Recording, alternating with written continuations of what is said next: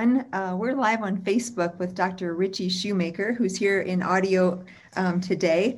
And I am really excited to introduce uh, a longtime colleague and someone I respect just because of all the pioneering work he has done in the field of mold related um, illness, CIRS, and anything related to biotoxins.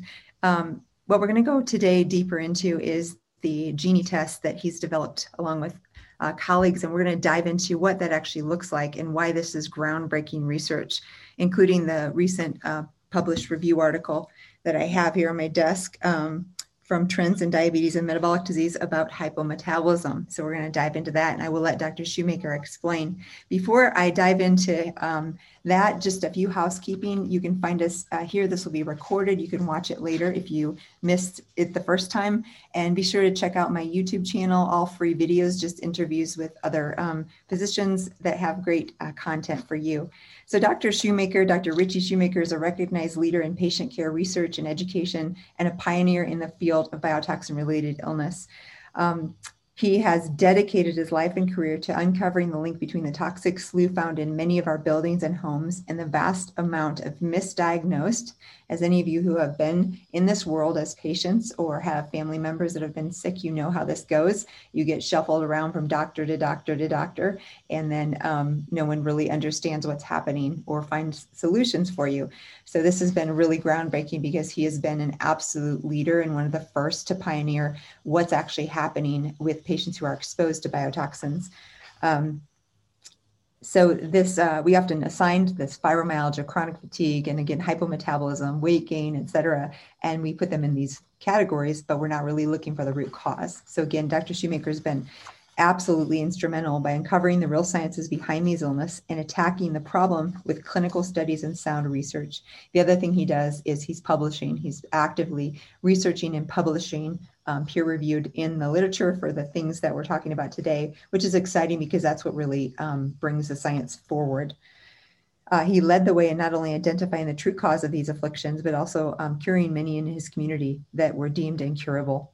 He truly feels it's imperative that patients educate themselves, and now he's committed his time and resources to providing the tools. So his website is survivingmold.com. If you've been around for any sort of time, I'm sure you've seen his website tons of resources there, lots of research. You can do a visual contrast test there. You can um, just download all kinds of uh, great information. And I know you're continuing to keep that up to date. So, Dr. Shoemaker, thanks for that long introduction. Welcome and thank you for joining me today. Well, well, thank you for having me. This is quite a pleasure. Appreciate the invitation. Yeah, it truly is. It really, really is. I, I have, like I was telling you before, um, and just to be public, I have the utmost respect. You really, truly were one of the pioneers that started to name what was happening and describe for the rest of us physicians um, some of the underlying mechanisms that before that were not understood and were not put together as far as how it could relate to an environmental exposure. And again, what we're finding now and what I want to learn from you today is it's not just mold, it's this water damage slew that includes all kinds of um, things that activate the cytokine response. Before we jump into that, I want to hear a little bit about. I know your story, many people do, but tell us a little bit about way back um, when you first got into biotoxin illness and how that all how that happened in your life. Well, it's 25 years now, my my silver anniversary. Mm-hmm uh, since the days when I was a very happy uh, rural primary care physician and solo practice. Beautiful neck of the woods here in the bottom of the Eastern Shore on the east side of the Chesapeake Bay. We can see Washington someday. Oh no, that's Sarah Palin can see Russia. I thought I got that wrong. We can't quite see Washington, but we can certainly see beautiful scenery and it's an idyllic place to live and raise a family. And I was pleased to be a primary care physician uh, and doing what I wanted to do as an outpatient practice. And along comes some looming disaster in the waterways. The Pocomoke River drains into the Chesapeake Bay. There's 22 other estuaries that we were worried about, as it turns out. But something happened. They, our habitat changed. Fish that normally would swim away rapidly when here comes a boat or somebody else started acting erratically and swimming in circles. And there were a few fish kills in 1996. And people who worked around the fish kills harvesting live fish. Uh, we call them watermen. You might want to call fishermen, but they get crabs and oysters, and that's how you say oyster. It's oysters. I got to be proper here. But specifically, these folks had direct contact with with droplets of water and, and, and fish with, with skin problems called lesions. And, you know, fish are always are getting lesions and the scales and slime don't really fix them all the time. So this was not a true surprise. But the illness was new.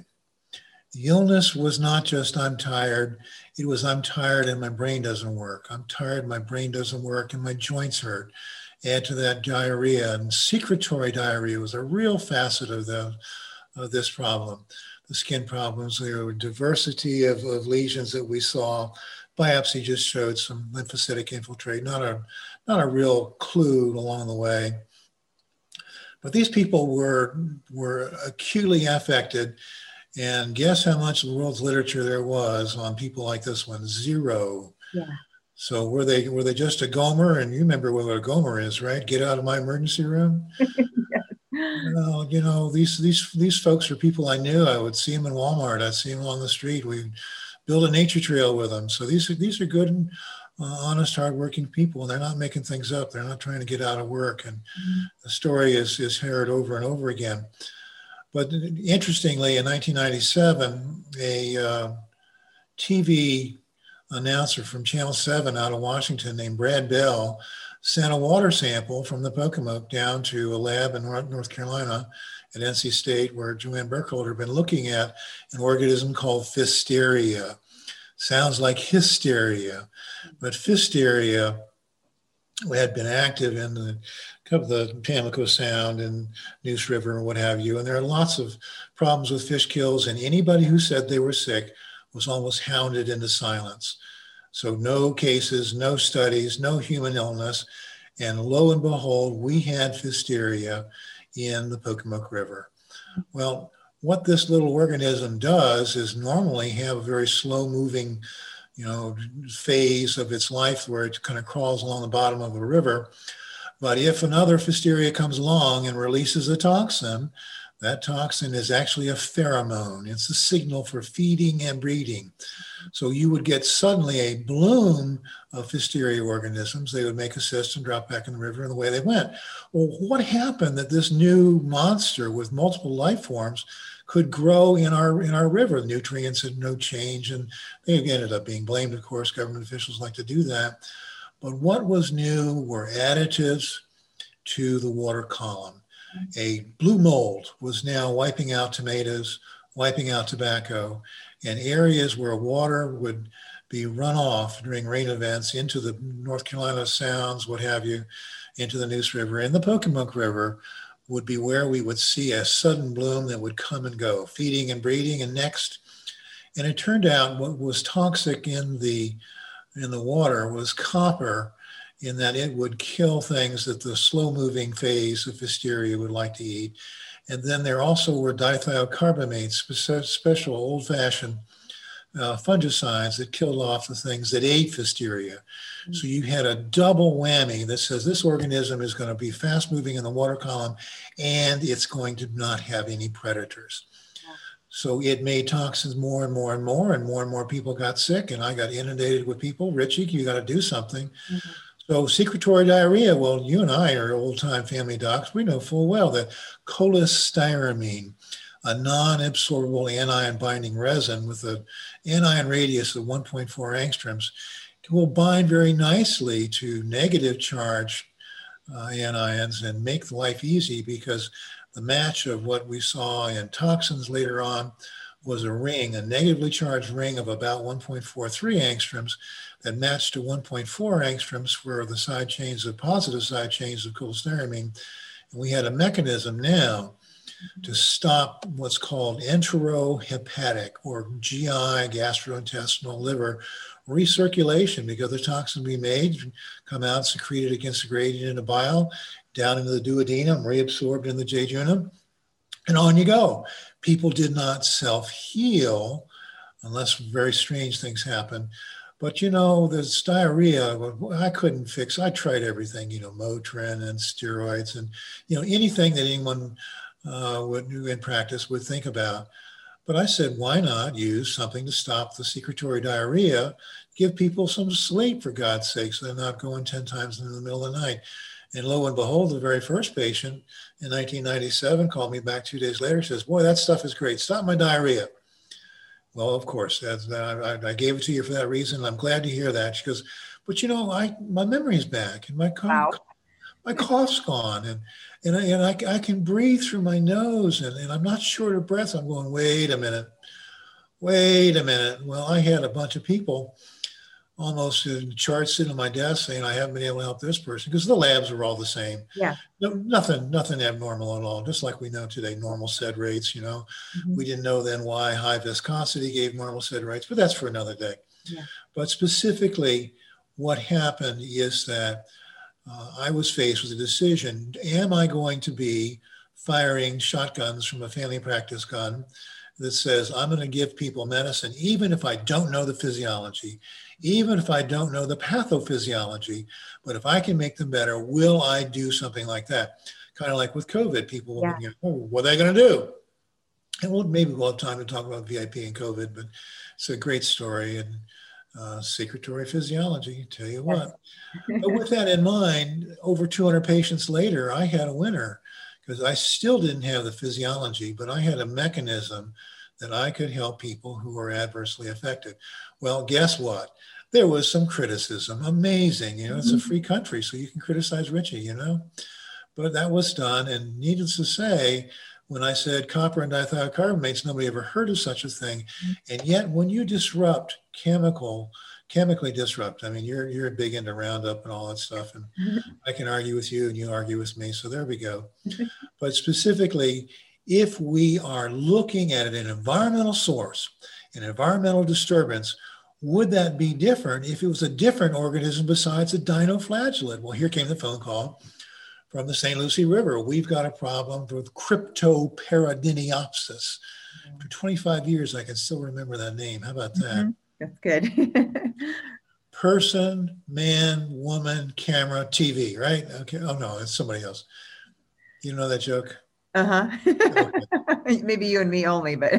All right. Anyway, but anyway, sure enough, what happened in the St. Lucie River, which is on the east coast of Florida, is that when Lake Okeechobee fills up, the water that's breaching the, the, the top of 18 feet down of uh, Lake Okeechobee has got to be vented. And you can't put it in the Everglades and the Cape Sable Sparrow says you can't put it down in the Caloosahatchee. So they sent it through all the channels and canals into the St. Lucie.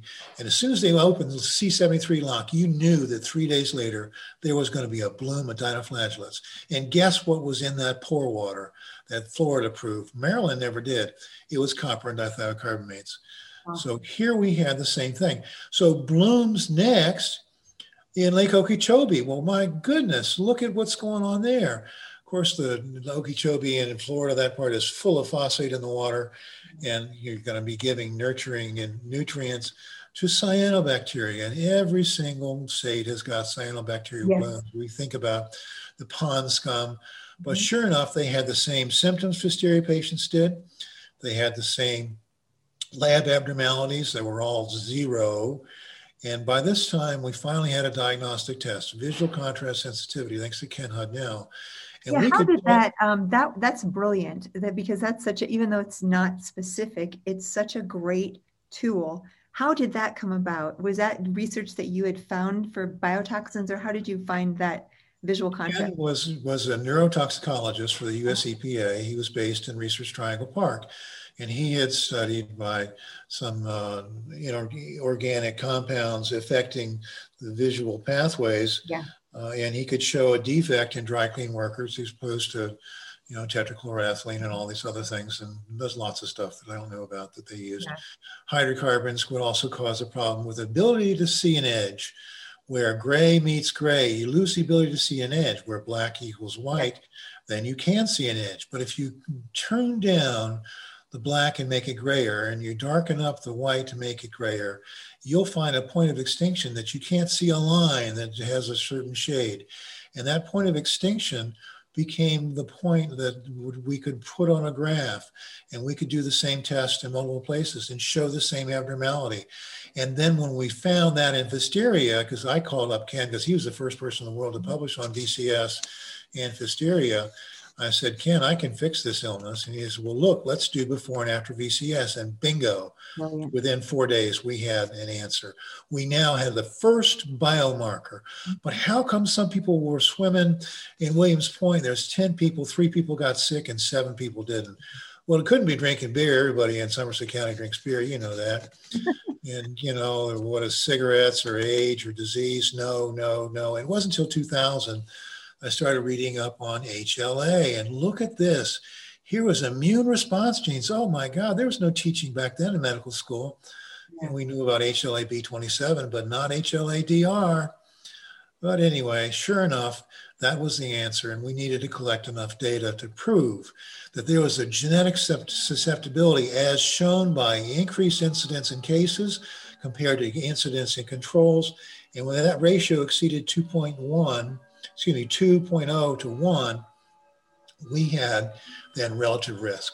So we had now symptoms, we had normal laboratories, we had HLA, we had VCS. What else was there? Well, it turns out here comes along 1998, uh, people with Lyme disease. Well, they had the same visual contrast deficit, same symptoms. I'll give them cholestyramine, same way I always do, and hope they didn't get constipated and hope all the good things happen. Well, they didn't. They weren't were able to take it long enough to to to figure it out. They did. They got slammed. They could barely lift their heads off the pillow. And sure enough, this was the first clue that cytokines were involved. When cytokines were involved, I started reading about VEGF, and now low VEGF was involved. And now MMP9 told us about endotoxins, and one after another.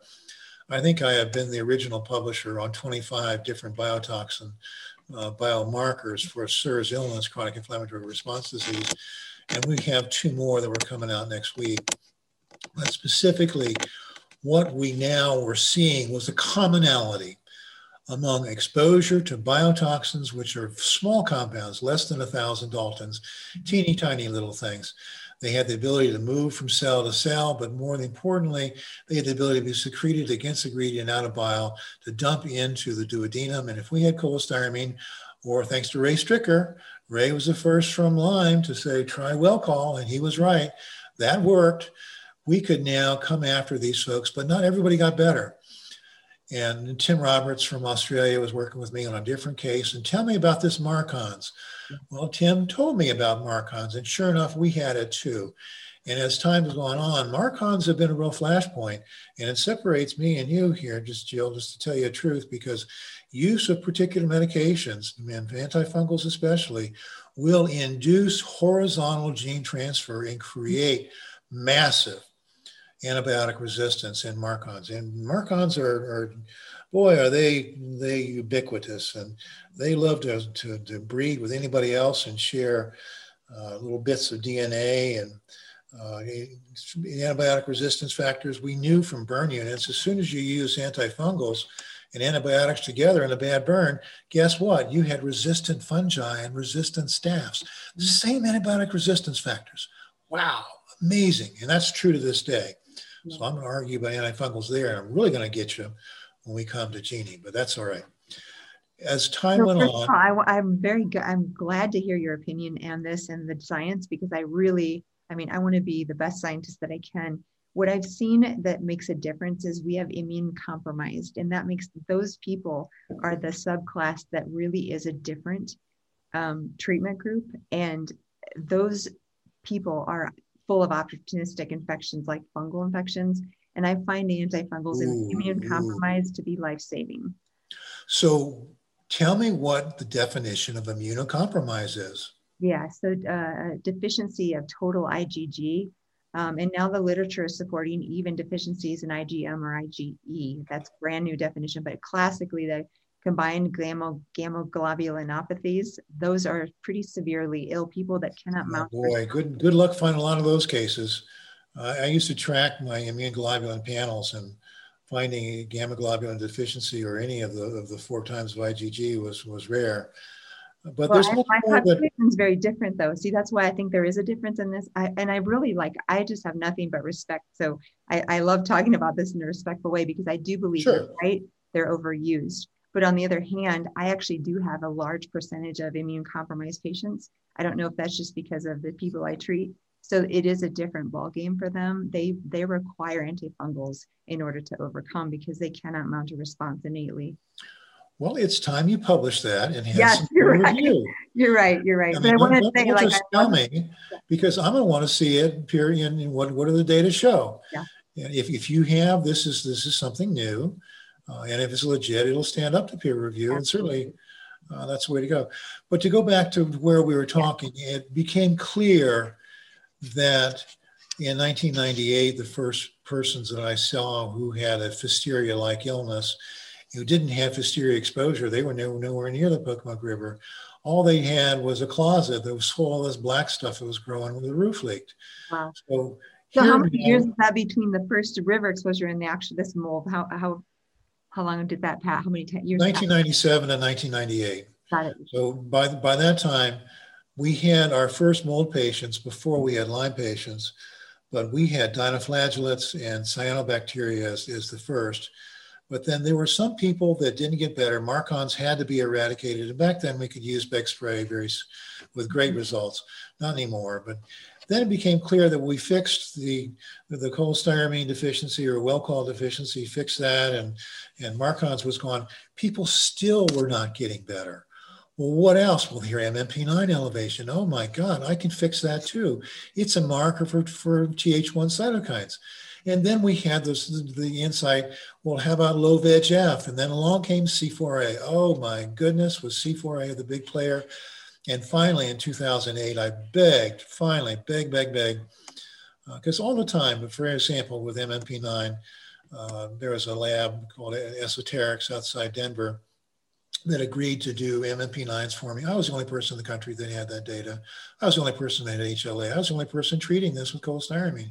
Now, a few others came along later and they said they were the first, but you know, I published first anyway. Having said all that, the same approach to classical science of looking at data of cases versus controls, prospective re-exposure trials to prove risk. That's the only way you can prove risk is prospective studies. So we had the sequential activation of innate immune elements and multiple papers along that way.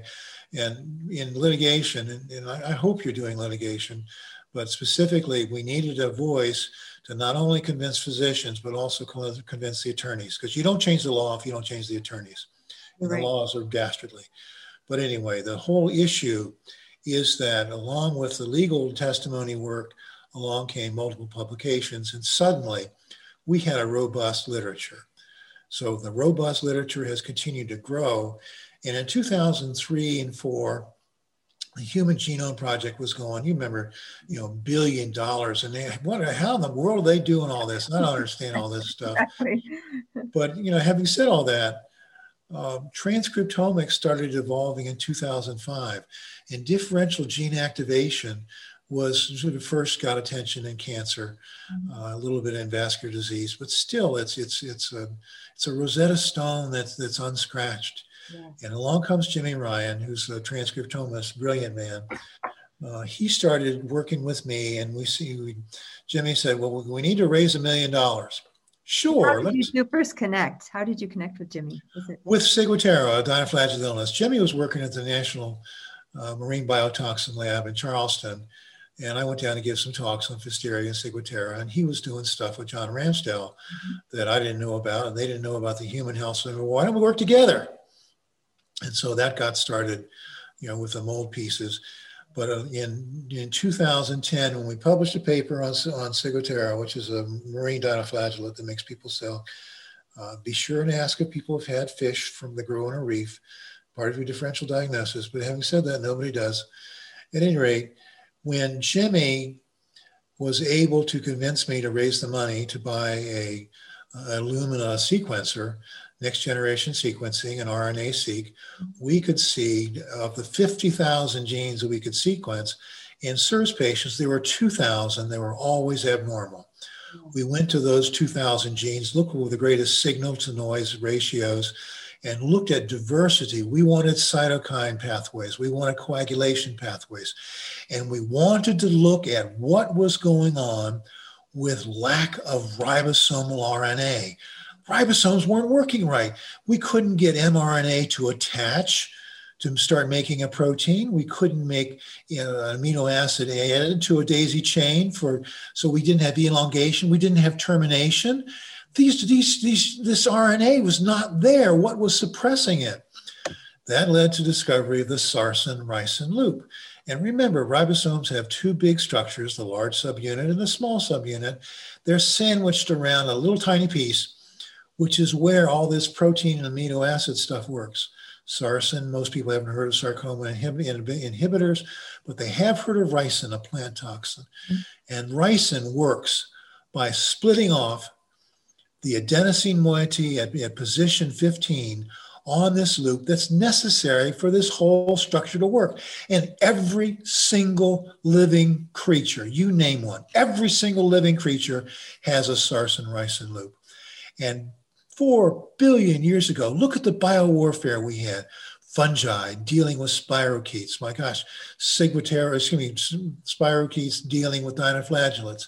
All this stuff going on. Cyanobacteria making the first oxygen in the environment these organisms made ribotoxins that would take the, the adenosine moiety out. They also made ribosome inhibitory proteins, and those compounds are with us today. They are creating the hypometabolism that starts with ribosomes mm-hmm. in the cytoplasm, but extends to ribosomes in mitochondria, mitoribosomes. So if you've got a ribosome, well, that means in the mitochondria, there's got to be a gene to program for RNA, right? Well, there were a thousand genes for mitochondria. Now there's 37 at last count. Mm. 37. Where'd the other thousand go? Well, you know, they migrated to the nucleus and they are nuclear encoded mitochondrial genes. And they're subject to transcription factors. So the same transcription factors, oh boy, when I tell you about TGF beta 1, oh my goodness, the same transcription factors that are differentially associated with gene replication or activation or suppression. Remember, there's four layers. And this disease we're talking about is that disease is lack of regulation, of lack of regulation, of lack of regulation, of lack of regulation of DNA transcription. And if you understand that, you'll see why nuclear transcription factors, microRNA, um, some of the long non-coding RNAs, and then housekeeping genes are regulatory for gene transcription. Know, I see you'll hear a lot of people talking about, you know, methylation and all this stuff. And I just kind of yawn because you're missing the boat if you think about methylation because there's more demethylators than there are methylators. There's more acetylators than deacetylators, but there's both of those are a constant. Yeah. So epigenetic stuff is four different structural layers of gene transcription. Don't don't start me on methylation, and it'll, it'll ruin a good day. But having said having said all that, to go a little further, what we found is that, or Jimmy found, not we, Jimmy found, is that a collection of mitochondrial encoded nuclear genes control ATP synthesis. Mm-hmm. And look at what we want. We want pyruvate to be broken down from, glyco- from glycogen and from, from glucose. We want glucose to be taken up by glucose transport proteins one and four. They're solute carriers. In comes glucose into the cell. There's other mechanisms as well. But there is the vital role of insulin and insulin receptors. Then insulin receptor substrate 2. Mm-hmm. This is regulating metabolic paths like crazy. Yeah. And don't you know, Jimmy found abnormalities in metabolism as well. So we had ATP synthases. You don't make ATP. The poor mitochondria is being victimized. People are saying this is a mitochondrial disease, for God's sake. No, it's not. It's just lack of, of ATP synthesis. Mm-hmm. And look at actinomycetes. Oh my goodness. Look what they do. Piericidin A knocks out uh, complex 1. Oligomycin knocks out complex 3. We can affect the electron transport chain with actinos found in water damaged buildings. Oh my, who never heard of such a thing? Well, just wait till you see valinomycin mm-hmm. and monensin and nigericin because those block the voltage dependent anion channel. Mm-hmm. Now, you know, and maybe some of the else you do now, is that this little pore sits on the outside wall, the outer membrane of the mitochondria. And if it's open, you will have migrating inside the cell Ions, okay, that's a good idea. Solutes, okay. ADP, ah, that's where you make ATP from ADP. And pyruvate, ah, that's how pyruvate gets into the inner mitochondrial space. And, mm-hmm. and, then the transport protein will take it from the inner membrane and put it into the electron transport chain, Krebs cycle. That's here's all your ATP. But if your pyruvate doesn't get in, what happens to it? It stays in the cytoplasm. Yeah. And pyruvate cannot be sitting around because it's going to cause trouble. And pyruvate gets converted into what? Lactic acid. Oh no. Lactic acid is secreted against a gradient but glucose is still being pumped in, making new compounds, and there will be diversion of those new compounds into the building blocks that the cell needs to reproduce.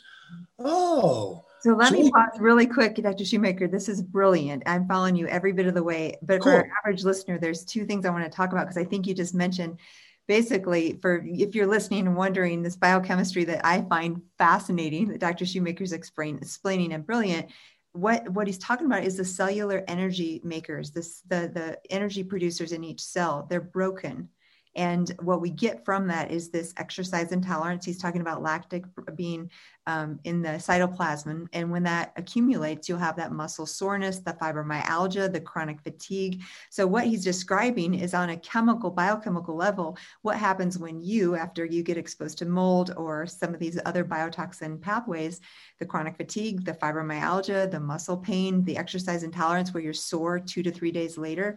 This is the biochemical pathways, if, I, if I'm right, Dr. Shoemaker, of what we see in the clinical practice. So, it's so there's, relevant. There's there's way more. There's yeah. way more. I'm on a roll. Let me get back on it. You're, you're, yeah. you're right to clarify. Thank you. So the question then comes, if we've got pyruvate being made into lactic acid and secreted against the gradient, mm-hmm. is there a medical condition for which we see extra lactic acid? Yeah, it's called metabolic acidosis. Yeah. And if the cell is getting ready to divide, making all these extra building blocks, that kind of physiology is called proliferative physiology. So proliferative physiology means you only get two molecules of ATP from each bit of pyruvate and four total for that whole situation.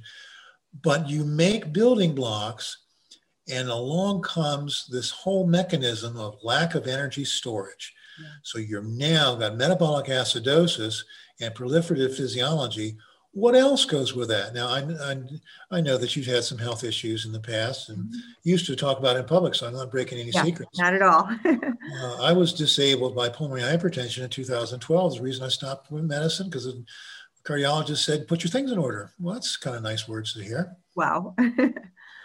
so, where did my pulmonary hypertension come from? So I started looking at people we could identify proliferative physiology. I'm going to get to that in just a sec. And we said, if they got metabolic acidosis, what else do they have? Mm-hmm. Well, lo and behold, 80% of them got pulmonary hypertension. Yeah. 80% of them have T um, regulatory cell deficiency. Yes. They all do. Yes. They all do. I agree. They all do. And, we see that. And, and, and that's where the, that they also get injury to gray matter nuclei, mm-hmm. injury to cortical gray, and enlargement of superior lateral ventricle. We can show the mechanism objectively without any guessing, without any ridiculous psychological exams. We can show in black and white the definable objective pattern of injury. And we published a paper in 2017 mm-hmm. showing we can fix that. And we still can. We're, we're, on a roll with that. So now we've gone from physiology of hysteria, what in the hell is that, to the molecular biology of proliferative physiology as opposed to energy storage associated with metabolic acidosis, associated pulmonary hypertension, associated Treg cell. Where's the autoimmunity come from? Where's all the tissue-based inflammation?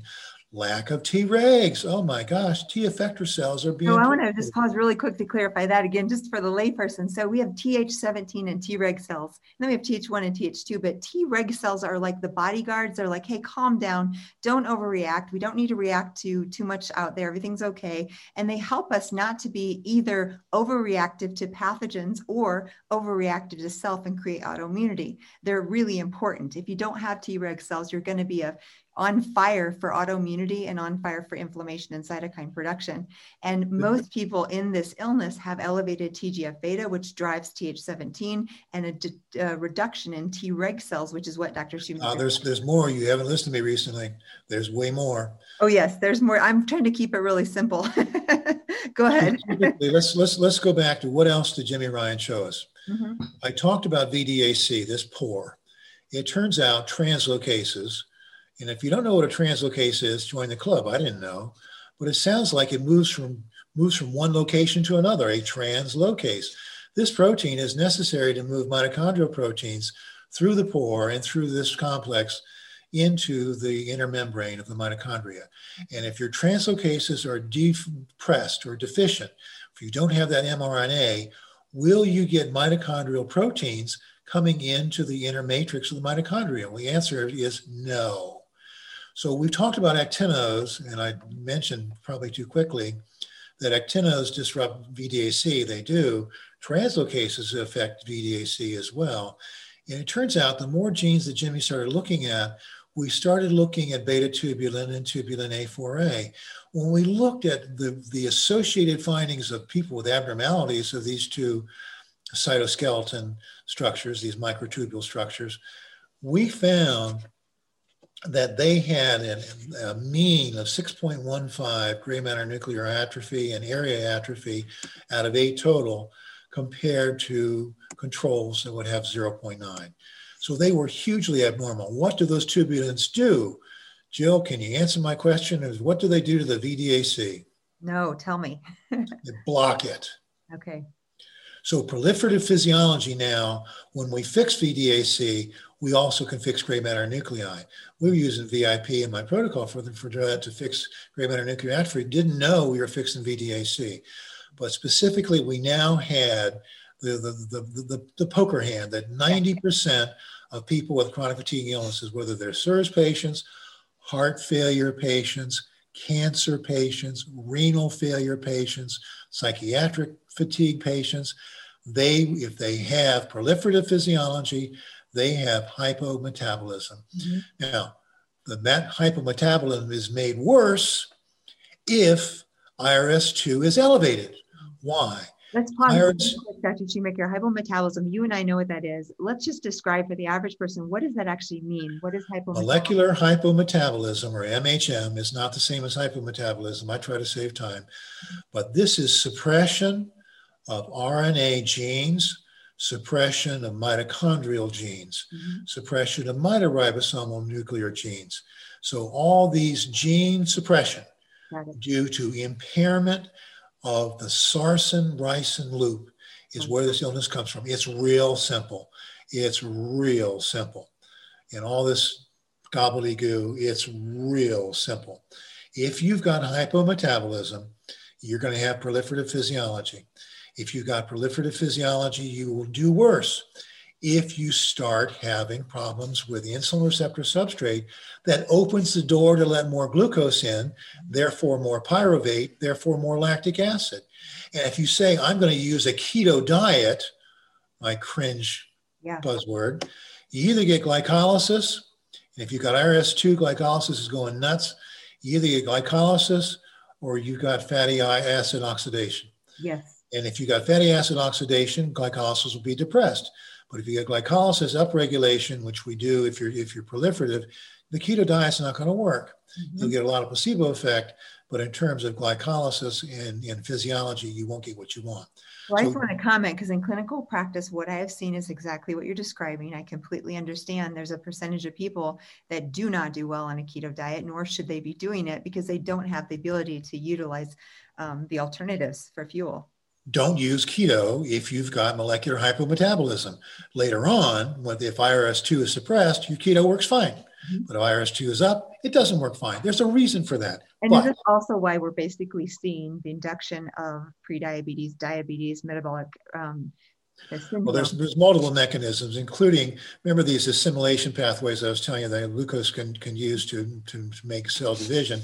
You also will have the hexosaminidase uh, synthetic pathway that results in creation of insulin resistance. Yeah. Now that's by, by action on, on, on, uh, on, on fat cells. Uh, not by glucose. So we need to change our thoughts.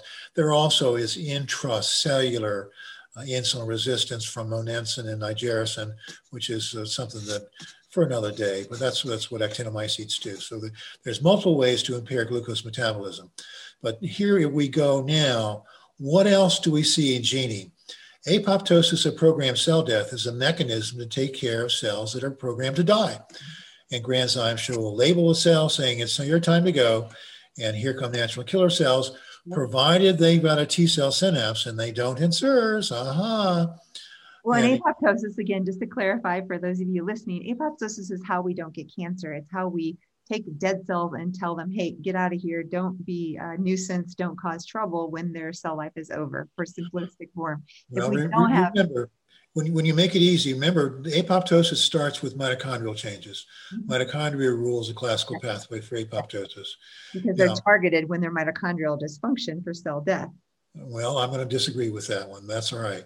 I've got a nice lecture showing the mechanisms that will go along with that. They're a little separate. Activation of caspase signals are, are, are not, uh, not, not the same.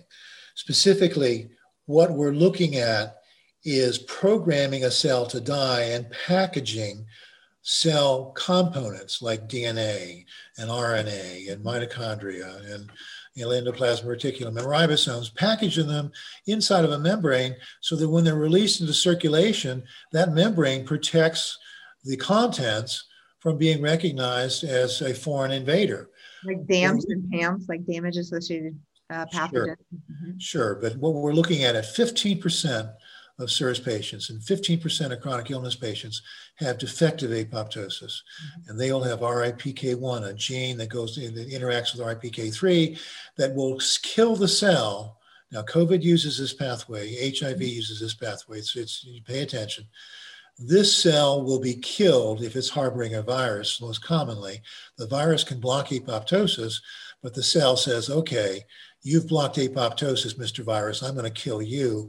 I'm going to commit suicide with necroptosis. There's 12 of these optoses. Or, and specifically, what will happen here is that there will be a release of the cell contents without membrane packaging. So you have an endogenous inflammatory cascade like crazy. Yes. This, is a, this is a cell danger response that Dr. Naviaux wrote about. Well, we're going to talk about that because what comes first, the gene activation mm-hmm. or gene suppression or mitochondrial response? So that's that's still there. And by the way, when, when, when Dr. Naviaux was writing about that, he was saying that that is part of the Dauer physiology, this, this uh, nematode called uh, C. elegans has been well studied. That goes in Dauer as a stage of hibernation. That is not what we call uh, oxidative glycosylation. It's deoxidative. So it's, it's anaerobic. So aerobic glycolysis versus anaerobic glycolysis. So what Bob was talking about is anaerobic glycolysis effect. This is aerobic glycolysis. It's very important to make that distinction. So now we're looking at other elements of GENIE. How about coagulation? We've Jimmy's published, and I've been co-authoring a paper since 2015, that in biotoxin illnesses, coag genes are upregulated. And lo and behold, here is this ton of work uh, out of Rochester Rockefeller University uh, in New York City looking at the vascular hypothesis for neuronal injury. And I'm sure you're familiar with that because here we have coagulation elements will be bound to ApoB, excuse me, oh boy, I'm blocking, be bound to one of the precursors in Alzheimer's to bind to make a clot in the vascular bed. That clot will create a distal hypoxia so that more of bad guys, more tau will be made. And this, so that we've got APO, A and B, and all these, it's just amazing. But what if you've got coagulation genes upregulated? Will you make more coag products to be bound in the brain? Yes. And you can look at the difference between the 10 genes we look at for coag. If you've got two upregulated, you'll have two or three genes that are that are that are too small. But if you've got four genes upregulated for coag, the mean number of gray matter nuclear atrophy is 4.5. Mm-hmm. just, just from the coag genes. Now, I told you a couple times that I wanted you to go back to be thinking about TGF beta 1. Yeah. As it turns out, because we're running out of time, as it turns out, if we are looking at the fundamental difference between you and me, I see exposure, you see exposure, mm-hmm. I see immune reactivity. I'm not sure you do. And the difference is exposure. Who, so what? Who cares if you're exposed? It turns out if you have a proteomic response, that person should care. But if you have the immune response, that illness is very, very different and much worse. For years, I have said, I cringe when I see certain HLA types, 4353 and 11352B, saying these are the dreaded. Well, as it turns out, the link from exposure, and we can measure, hopefully you're using a lab that will measure a species abundance, not, not just one species, not, not just uh, Streptomyces griseus that you get for, uh, for mycometrics. There's nothing wrong with that, but we're looking for species abundance. We use uh, EnviroBiomics. I have no, no plug for them. There's no, no conflict of interest. But if we look at actinos in this whole situation, what we are looking at is mechanisms to show exposure. And then we can look at particular immune markers, and that's proprietary, mm-hmm. that will show us that there has been a reaction to the actino compounds. These are intracellular compounds. Actinos make more compounds than anything else. It's, a, it's the biggest species of all, or biggest genus of all in microbiology. But actinos, if they are exposed and there is immune response, there will be activation of TGF beta 1 receptor 1, 2, or 3. And that receptor links to SMAD all the different SMADs, nuclear transcription factors. So now we've got the mechanism more common in 4353 by far, 22 times what normal population is in people with exposure and reactivity. But if you get activation of this receptor, the downstream pathways, not just SMAD, not just nuclear transcription, but they also are the same basic building blocks that insulin receptors do. It is the link of metabolism to inflammation in a brand new way. And this is stuff we publish for the first time next week. So it is it's uncanny. So now we're looking at the link and saying, all right, do you have a link for actinos? Yes. Do you have a link for mycotoxins? Yes. Do you have a link for endotoxins? Oh, yeah, we do. CD14 and TOL4. Well, which is more common in a thousand mold patients now? What's more common? Is those links that turn on if you're exposed to mycotoxins? Mm-hmm. No, they're not first. Actinos are first. How about mycotoxins being number two? No, endotoxins are number two. Mycotoxins are 7% of the problem. Yeah. 7% of the immune responses. So activity of this whole met- metabolic structure of the basic difference between proliferative physiology versus energy conservation should make sense. Biology has limited mechanisms to, to act upon. We don't have a million different genes. Uh, we got 50,000. That's, yeah. that's plenty. But specifically, go go ahead. I, I got one more point well, to make. No, I was just going to say I want to link to because uh, LPS endotoxemia has always been a big plug for me. I really, even with COVID, we see the underlying cytokine activation by LPS is underlying 90% of the illness in the United States. And even in a water damaged building, I, what you're saying is mold is not the primary trigger. It's endotoxin. No, it's, it's, it's, not. Yeah, it's not. I, actually I, I want you to read a little, I want you to read a little bit more about red blood cells' ability to to bind to endotoxins to endothelium.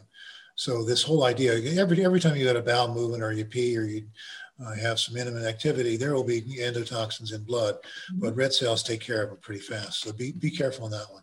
I want to go back to a couple well, other. All I want to say there, though, is the data on endotoxemia. There, there is so much literature to support. Like you want to talk about the most research out there. Endotoxemia has a lot of data to support it as the and the mechanism by which you get sustained endotoxemia has a very crummy literature. It's yeah. very small literature. I would agree. I Yeah. totally I, I totally agree. I just wanted to clarify because i think we agree on more than you think we do. But so i know you have to go but why don't you go the last maybe five minutes or so kind of summarize?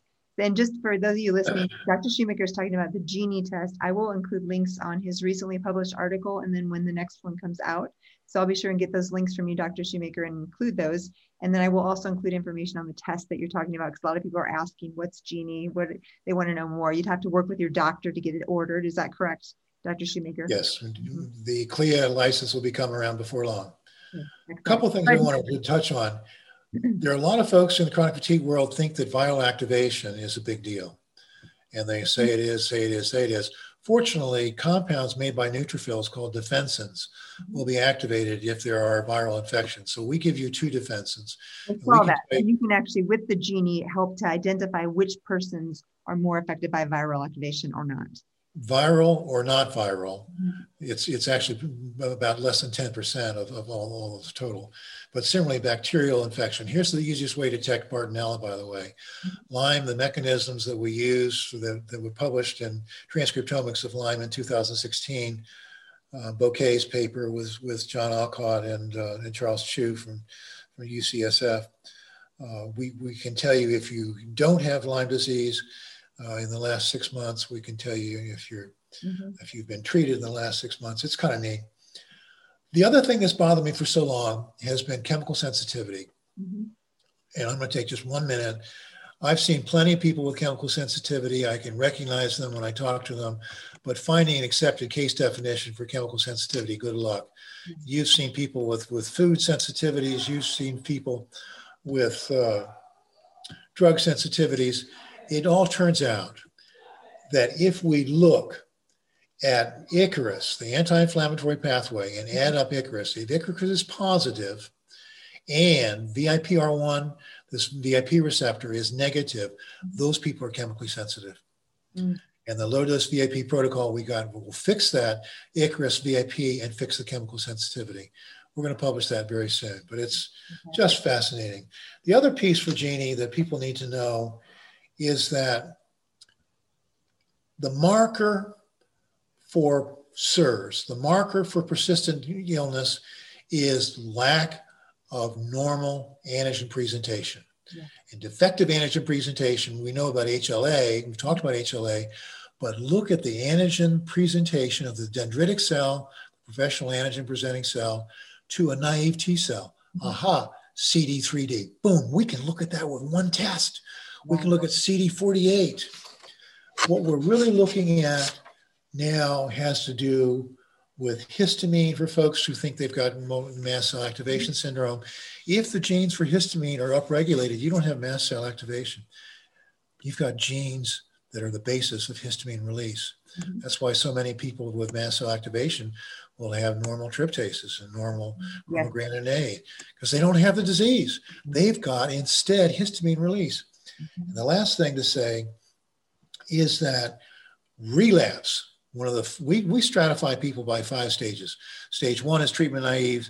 Stage two is after my protocol. Stage three is after VIP. Stage four is off VIP, cured.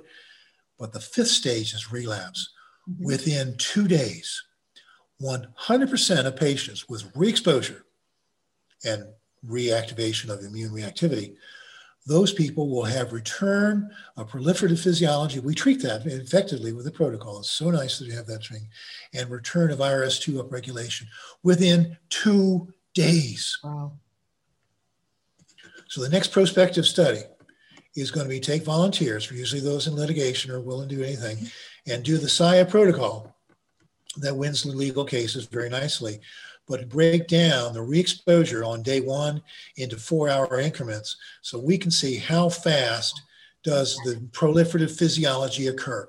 I think it'll be less than eight hours. Yeah. Eight hours, that's all it takes. Unbelievable. And yet I, I completely believe it. I should say it's, I mean, truly that's the, that's fascinating. So you've got a paper coming out soon. You'll have to be sure and send that to me and I'll share it with everybody who's listening. And then as these come out, we'll have to get on here again and talk about your, your next data set with um, exposure and um, hypometabolism and how quickly that occurs. And immunoreactivity. Yes, yes. The and, link, the link between inflammatory illness and metabolic illness, they go hand in hand. You cannot deal with this illness without both the elements. Absolutely. Well, Dr. Shoemaker, thank you so much for your generous time with us today. I know um, everybody's just really enjoying this. There's lots of comments. I'll have to go back and post. I'll be sure and share with you the link here and then when it's on YouTube um, in case you want to um, share or use it in any way. And I, I really do appreciate your time and your expertise. And thank you, as always, for being such a leader in this field. We greatly appreciate it. Well, thank you for those kind words. Those good words to go home on. Yeah. See you. okay. Bye-bye. Bye.